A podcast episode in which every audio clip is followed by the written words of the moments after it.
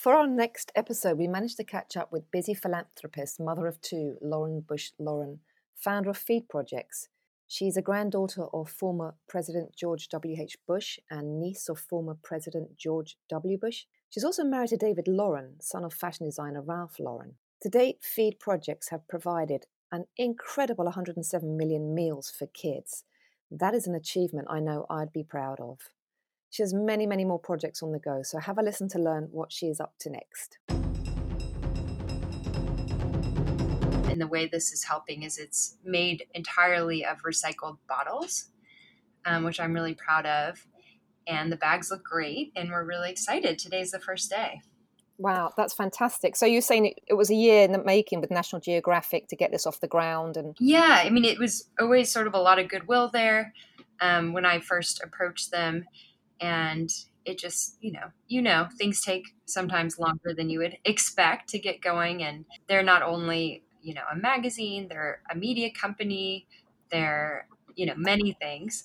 Um, so sort of navigating those waters and and you know they again love the mission of feed and they're very mission driven as well as a company. So it just makes a lot of sense but i you know in designing the product we wanted to make it something very fashion forward, obviously thoughtful in terms of the materials we are making it of and sourcing, but also, you know, our tagline is for everyday exploration. So something, you know, whether you are taking some epic around the world trip or whether you're, you know, a mom in Kansas City going about your everyday chaotic life, a bag and bags, a collection that would be really helpful and kind of empower you and, and enable you along your journey. Do you find that it's I would imagine you get a lot of offers to collaborate with brands, and I guess you have to be quite diligent, do due diligence, and be quite um, careful of who you align with, um, so that it's true to your brand. Yeah, I think I mean so much of what Feed has done, and I would say how primarily we built the brand over the last decade has been partnerships. And when it's done right, it's amazing. I've done not so great, it's less amazing but yeah, finding that kind of brand alignment from a design perspective, certainly from a mission and kind of in general intention perspective, has been, I would say, one of my primary jobs at Feed and one of my greatest challenges and joys. And I noticed that you, we, have also been discovering that you've launched Feed Kids. Was that a natural progression because now you're a mother of two young children and juggling coming into work, a diaper bag, an office bag, a computer bag, and just having it made sense to do this yeah, it made a lot of sense. I mean, it's something I've wanted to do for a bit now, but especially after having kids of my own. I think very naturally, it's funny, my father in law is Ralph Lauren, and you know, he got married. First, he started as a men's line. He, you know, was married. He started the women's line. He had kids. He started the kids line. He was able to get his first home. He started a home line. So, you know, I do think we all design and create what we want to live with and see um, the potential in. So for me, definitely having my own kids, but also I would say very much connected to our mission. You know, we are feeding kids in school. So to make a lunch bag, for example, or lunchbox um, makes a ton of sense. You know, for kids and for adults to use every day as you're having lunch yourself. Like, what an amazing moment to kind of be mindful of the fact that, you know, others need help um, and we can do something about that so there was a, a good tie-in i guess to kind of kids helping kids also in in launching the kids collection. Is there certain areas that you've gone in you've provided it meals a place there you, are looking forward to the future that you think oh we really, really want to be into this in this yeah. area or this town or this country that needs help that like do you have goals like that that you want to like you set a five year plan? You know we're kind of in the process of doing that. Often um, I mean, we work very closely with our giving partners on the ground, mm-hmm. uh, one of which is the UN World Food Program. Yes. The other is um, No Kid Hungry, so helping give school meals here in our own country. So all about school meals, all about kids in you know underserved areas. Uh, in the past, we've given quite a bit uh, to Rwanda over the years to school feeding there. In the past uh, Uh, more recently Sri Lanka, which I was there in April, Mozambique, I was there two years ago. So definitely, you know, working again closely and, and directing money to where the need is greatest. What we do when we give abroad with the World Food Program is we earmark specifically for countries that are doing homegrown school meals. So meals that are being grown locally by farmers and then provided within their radius to, to schools. It's a way more sustainable way to approach development. And actually, when I started Feed and when I started working with the World Food Program, they didn't actually even have that program up and running. Oh, wow. So it's something, you know, relatively new for them and, and one that we're really proud to kind of help in the UK at the moment, we're really, really struggling with um, the the amount of uh, it's, it's, hidden so well, and um, I think people are genuinely really shocked at families, the families that the kids that are going to school with that are just getting not being fed properly, and um, I think that we just forget, especially you know we watch TV, we see things on television in third world countries and everything. Really, the shock at the moment in the UK is how how you know widespread the the um the, the problem is in the UK with with um, families not being able to feed themselves, and you know the food banks are really fighting continuously to to make sure that families are getting fed, and it's just you know I think the the embarrassment and the the shame in some way that that it carries with people here, um, they're not reaching out, and you know it's finding a way in the UK as well to try and to try and feed these families and, and make their lives better and help in some way. And what you've done, I mean, I just hope that it really that people look at this and find a way that, that, that we can spread this right into here as well. Thank you. Yeah, I mean, we are, I mean, I, we struggle with the same issue here in America. Absolutely. So UK is definitely not alone. Yeah, we're really proud to work with our giving partners. I would say, you know, not only getting kids here in America a, a meal, often what kids are getting or what we're helping support is getting a, a, school classroom breakfast meal. So kids that are qualified and maybe getting free school lunch, which is really important and needed. They are they were finding that kids were going to school and they were hungry until that lunch meal and not able to concentrate or learn as easily. And so now No Kid Hungry has helped provide a classroom breakfast program in conjunction with local governments and you know school districts and all that. And it really is amazing because kids are going to school, they're starting starting their day off this breakfast meal, it then enables them, empowers them, you know, through most of the day until they get to that lunch meal. Anyway, so it's very, and we also work with uh, Feeding America, which is the largest network of soup kitchens and food banks in the country just for yeah you know to make ends meet. Families are working many many jobs. Um, it's not for lack of trying and they just need that extra support to kind of get by. That's remarkable. It's great though that you've you know you've seen that there's this need to do this and this has been 12 years of your life dedicating this and building this and it's it's i'm so inspired and i'm so in awe of you doing this. It's, it's incredible because i now know how hard it is to do something that's, that's, not been done before that is breaking a little bit crazy but yeah. Yeah yeah and yeah and blinkered and ha- hugely optimistic and and just obsessed to, yeah. but it's it, it must that's, be amazingly rewarding though to just because you get good word yes you get to see i don't see the follow through yet but you have done where you're working really hard.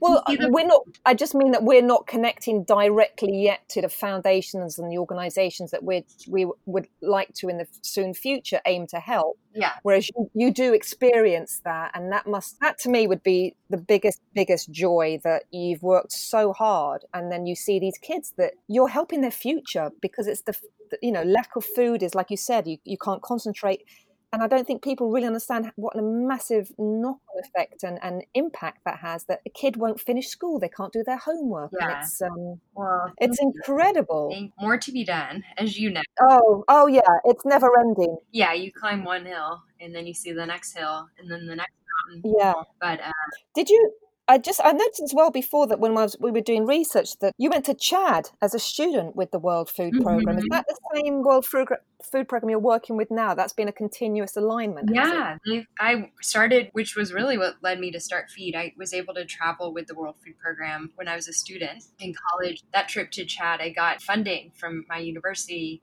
as like thesis research, quote unquote, wow. to go to Africa for like three weeks in the summer. So to Chad, I went to Lesotho, where about a, a, third of the population had AIDS at the time, and then went to Tanzania. So just amazing, like you said, to get the on the ground experience. Mhm. And was that when you came back and decided was was it literally after those trips that you decided to come back and and, and start feed? Yeah, I had the idea. I'm trying to think timeline. I think I had had the idea actually prior to that trip, but it wasn't until after that trip and after graduating college that I was able to, you know, fully kind of dedicate all my time to this. And I, I actually graduated with the first bag prototype, so I had taken it Wow. that far, but I didn't have, you know, a company started. I definitely I wasn't selling it anywhere. Um, it was in development in college, but it took about six or seven months out of college to get it for sale on Amazon.com, actually. And then from there, yeah, many iterations, many partnerships later, we have and many more bags. I'd say what we do from a design perspective, given your magazine, I think really merges beautifully.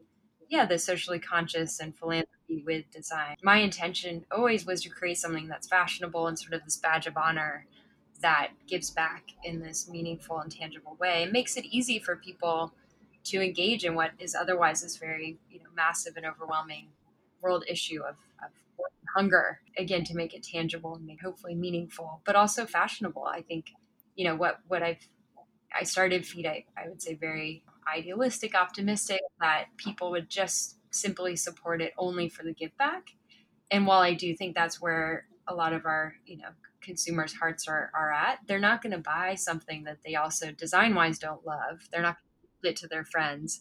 So definitely marrying, you know, the design quality, a, a distinctive brand look with the give back is is essential. I think you've done a great job. I see them a lot.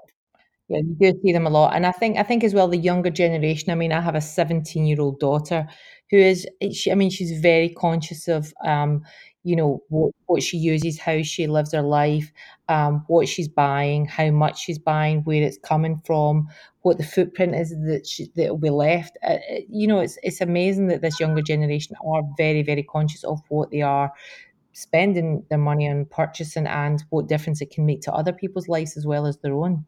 Yeah, no, I love that. I think it, it does. It gives me a ton of hope when I hear that. Yeah, it's so cool. I think it's it's been neat. I would say over the last you know twelve years to see um, just the trend of conscious consumerism. Now it's sort of morphed into they're calling activism consumerism. Just take off and continue to be um, not just a nice to have, but really kind of a standard of doing business.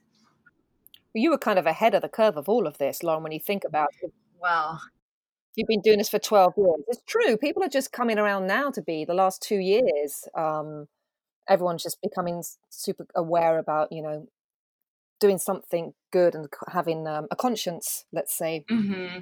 I think, yeah, I think people realize life is short and it's also a great marketing hook. If you want to just be totally selfish about it, it's a wonderful way to get people engaged in your brand and this like greater purpose. And I do think we live in this day and age where we're being bombarded by ads and stuff, stuff, stuff that we don't need. So to be able to not just sell someone something, but to sell them a greater purpose and a greater mission. As you know, mission. yes, it's a win-win.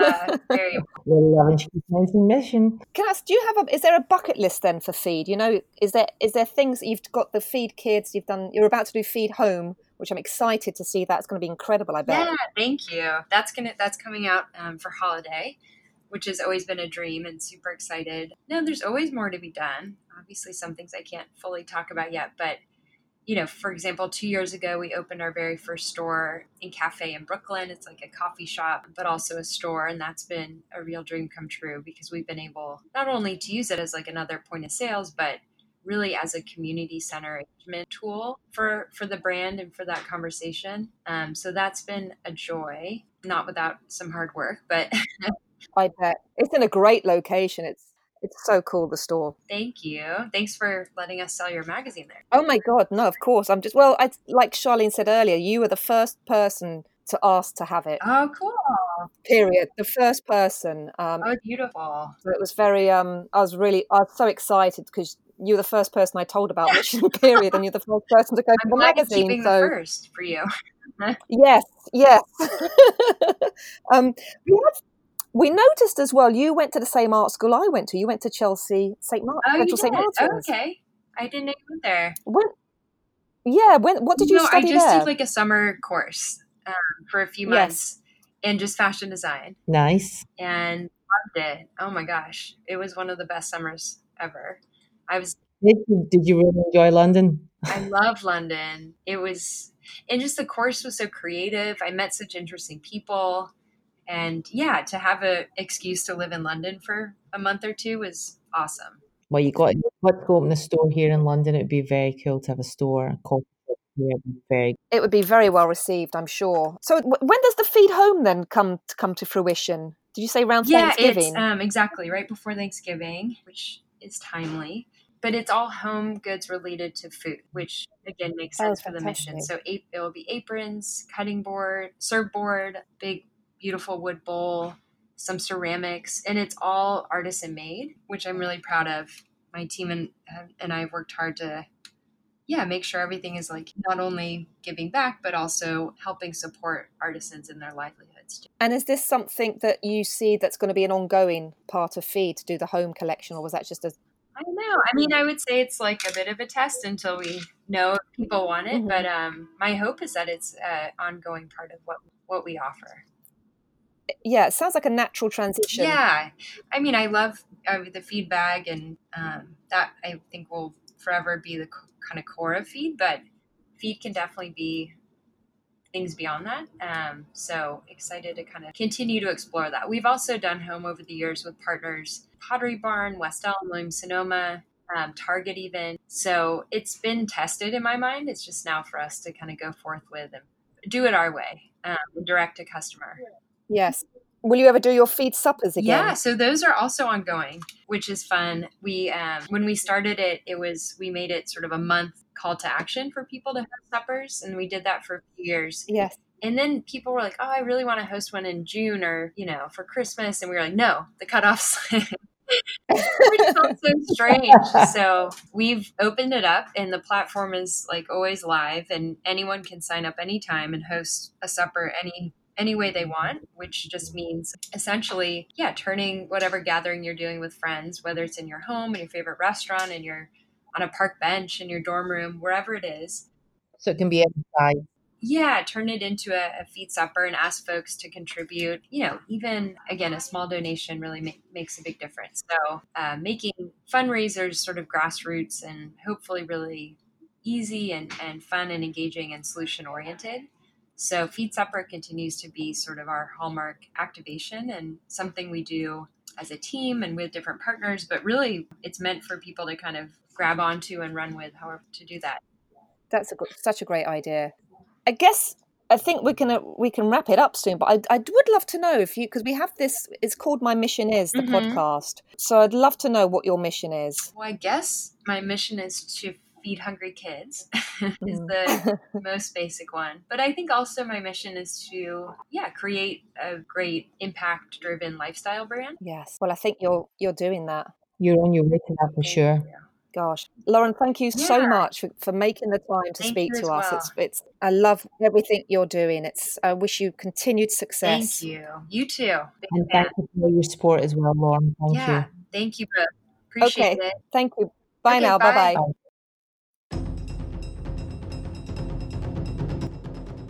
Coming up in the next episode is someone I've greatly admired from afar since his time at Calvin Klein as creative director. Gosh, never would I dream that our paths would cross years later down the road. Francisco Costa has found his mission. Listen to our next episode to find out what it is.